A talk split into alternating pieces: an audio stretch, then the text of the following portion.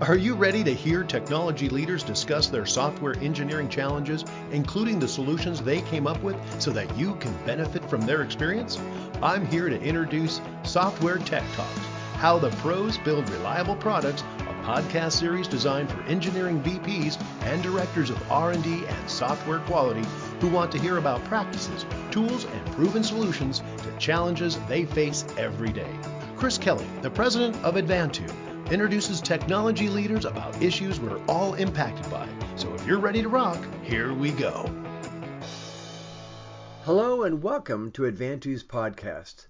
You see, STEM job growth has been hot, but the pandemic and return to work has brought about an exodus that threatens the strong progress that was being made over the past couple of decades to increase gender, racial, and ethnic diversity in life sciences and med tech. Today we have special guest Pamela Gardner on our podcast to discuss why this is important for medtech industry leaders to recognize and explore ways to turn the tides on this exodus to prevent the loss of critical coaches, leaders, and mentors in the efforts towards increased diversity that leads to thriving businesses in our medtech community. Pamela Gardner is an entrepreneur and connector. She's the founder and CEO of Biotech Vendor Services Inc and an empowerment coach who supports women to thrive in STEM. Our host today is Advantu Director of Marketing Kathleen Glass. She's a supporter of women in tech, women in sales, and women in privacy. Kathleen, take it away. Hi, Pam. Thanks for being here with us today. I am so glad to have you on our Advantu podcast. Thank you so much, um, Chris and Kathleen, for um, having me on today's um, podcast. Really happy to be here. Pam, you're a real expert about women in life sciences. Let's talk a little bit about what's happening now that's magnified and catalyzed by this pandemic. Studies I've been seeing say that nearly 4.5 million women have dropped out of the labor force amid this pandemic, with a lot more contemplating downshifting their careers. What are you seeing out there? You, you know what? Um, everybody was thinking because um, folks are able to work um, from home and not have the commute, um, the amount of work that they're doing would be less. But really, what's happening with um, women and especially women of color, there is way more demands. Um, the kids were doing um, their school at home. They were taking care of the housework and and the chores and the and the and children as well on top of doing their regular job. And they were actually putting in a lot more hours.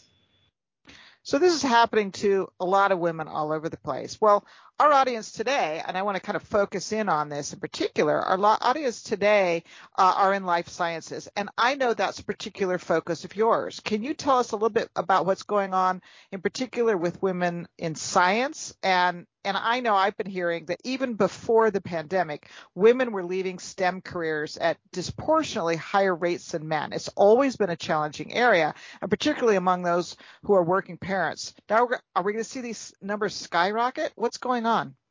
Yeah, no, no, definitely, um, Kathleen, they're um, skyrocketing. And prior to the pandemic, we were definitely making some progress with advancing um, women in, in, in STEM, you know, getting more people on boards and um, actually helping them to advance, although we were not advancing at the same rate um, as men. And it pales in comparison to men, and it was even worse for women um, in color. Um, for example, for every 100 men promoted to manager, only 85 women were promoted. And this gap was even larger for some women. Only 58 black women and 71 Latinos were promoted. Um, so women have been uh, significantly outnumbered in the way they've been advancing. And that was prior to the pandemic. And now what's happened is with all this workload at home, trying to do the parenting and everything, women are just not interested or focused on getting promoted when they're already overwhelmed.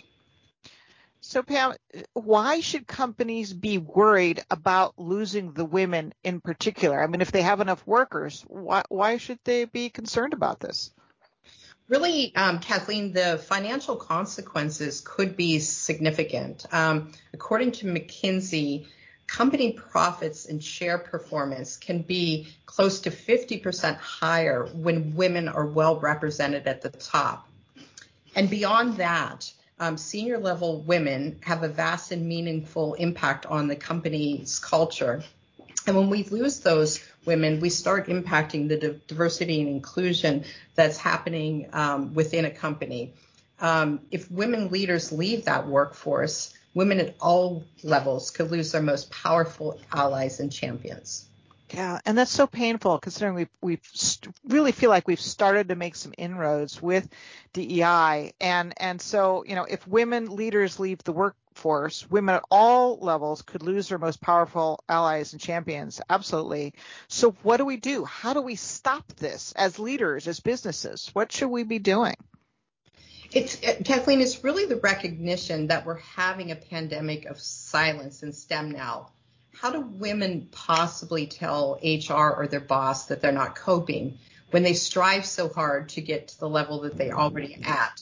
There's a lot of shame in admitting that you're stressed out or exhausting. Although if nothing is done, the employees eventually leave or end up with health issues. According to McKinsey, um, the level of burnout is way underreported. Wow. Yeah. This this is this is truly, um, you know, uh, as you said, a silent a silent pandemic all to itself. Do you think that you know?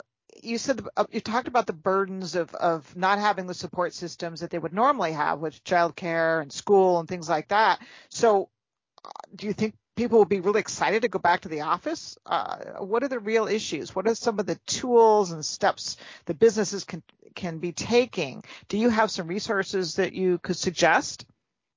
Well, well, you know what? First of all, Kathleen, um, many people, um, especially people that are extrovert, extroverts or more um, social, definitely want to come back.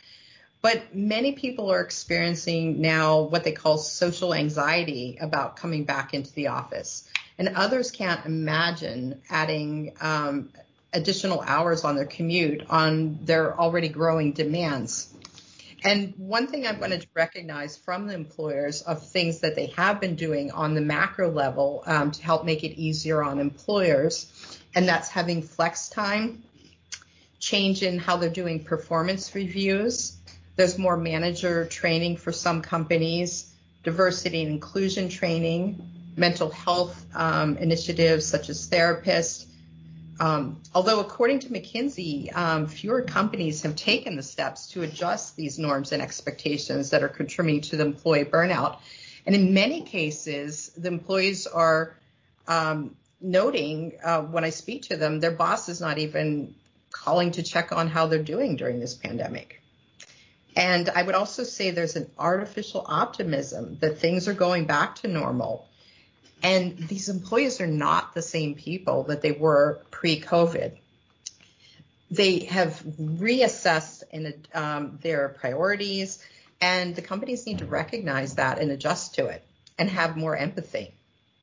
So, so we talked about uh, a number of things that companies should do, and I think that's a really important list. So I hope the companies uh, repeat this, you know, play back that section that Pam just said. Those are really important things. And, you know, but looking on the other side of this coin, you know, you said women are burnt out. They're considering leaving. The numbers are astronomical.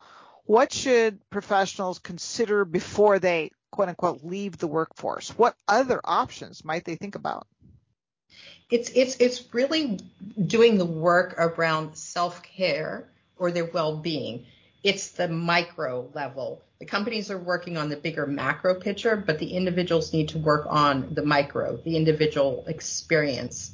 It's really learning how to um, process these emotions that have happened as a result of uh, the pandemic, whether it's anxiety, um, overwhelm, grief, loss, and really not getting stuck in the day-to-day survival mode. How to get past those those states and really head forward with where do they want to go? What are their future dreams and aspirations versus f- not focusing on what is not working? So, you know, this obviously needs to come out into the open. And and yet we're all kind of dealing with people virtually and remotely. So, taking that into account, you know, with the with the sort of distance of the of the screen, and the communication challenge of feeling stressed and maybe not communicating as best you can at that moment. What are some ways that women can frame this with their their boss or HR management? Well, you know what? I think it's really important that women need to be honest um, with their employers on where they need support and that they really can't do it on their own. Um, just having that honest conversation. You know what? I've worked here for five or 10 years, whatever it is. Um, I so want to work at this company and advance, but right now I'm struggling a bit. And can you help um, to get me the resources that I need so I don't burn out? And you know, it, it's interesting because that's the hardest conversation I think for women to have because we're all told that we have to be brave, we have to be strong. And so, you know, showing that vulnerability is is new um, for women. Uh, so I, I, think that's that's something that that we have to figure out how to how to uh, flip that mindset a little bit. It's like it's okay to be you know to be that vulnerable, to be that uh, upfront about this situation. So Pam, you have a program. Uh, tell us about this program that that helps women through these kind of uh, challenges. Thanks so much, Kathleen. Um, I have a 60 day um, program that meets two hours a week, and it's called The Art of Women um, Thriving in STEM. And the program is designed for successful women in STEM who want to bust through their limiting beliefs, holding them back from having their dream job or the promotion that they deserve, while at the same time having more life balance, confidence, and recognition the one thing we've recognized, and especially it's over exaggerated um, with the pandemic, it is difficult to make these um, major life changes on your own. And this program provides us support, accountability, and mentorship, and also a circle of other women that are going through the same challenges. So we've seen huge success with it.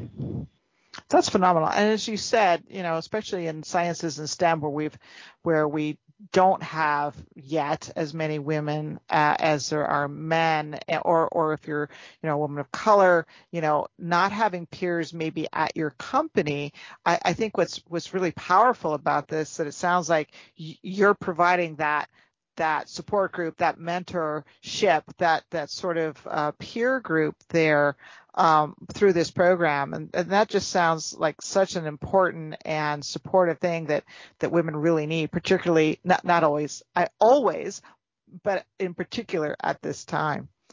Awesome. Yeah, no, no, absolutely, um, Kathleen. And anytime we try to do things on uh, on our own, and often as we, I was talking about earlier, women suffer in silence. They feel like they have to do things in isolation. But when, and from my own experience, when I've been in these groups, a pod or mastermind, having the support of others who are lifting you up actually helps you to be more successful and um, and and to rise um, exponentially at a at a faster rate. Yeah, absolutely, and it's that's really proven to be to be so. So that's that's an awesome program. Thank you for sharing that with us. Yeah, thank you. Pam has highlighted a number of important steps for companies who are working on return to work plans.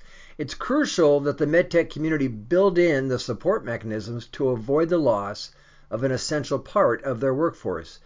To explore other ideas, connect with Pamela at pam.gardner at bvsconnection.com and Women Thriving in the STEM LinkedIn group.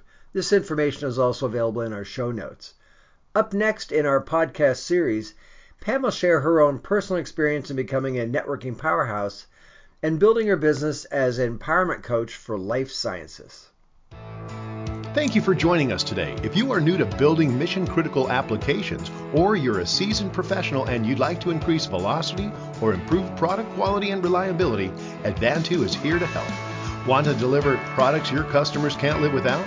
Then email support at advantu.com with the subject Podcast Top 10, and we'll send you the top 10 mistakes companies make with software development so you can avoid them.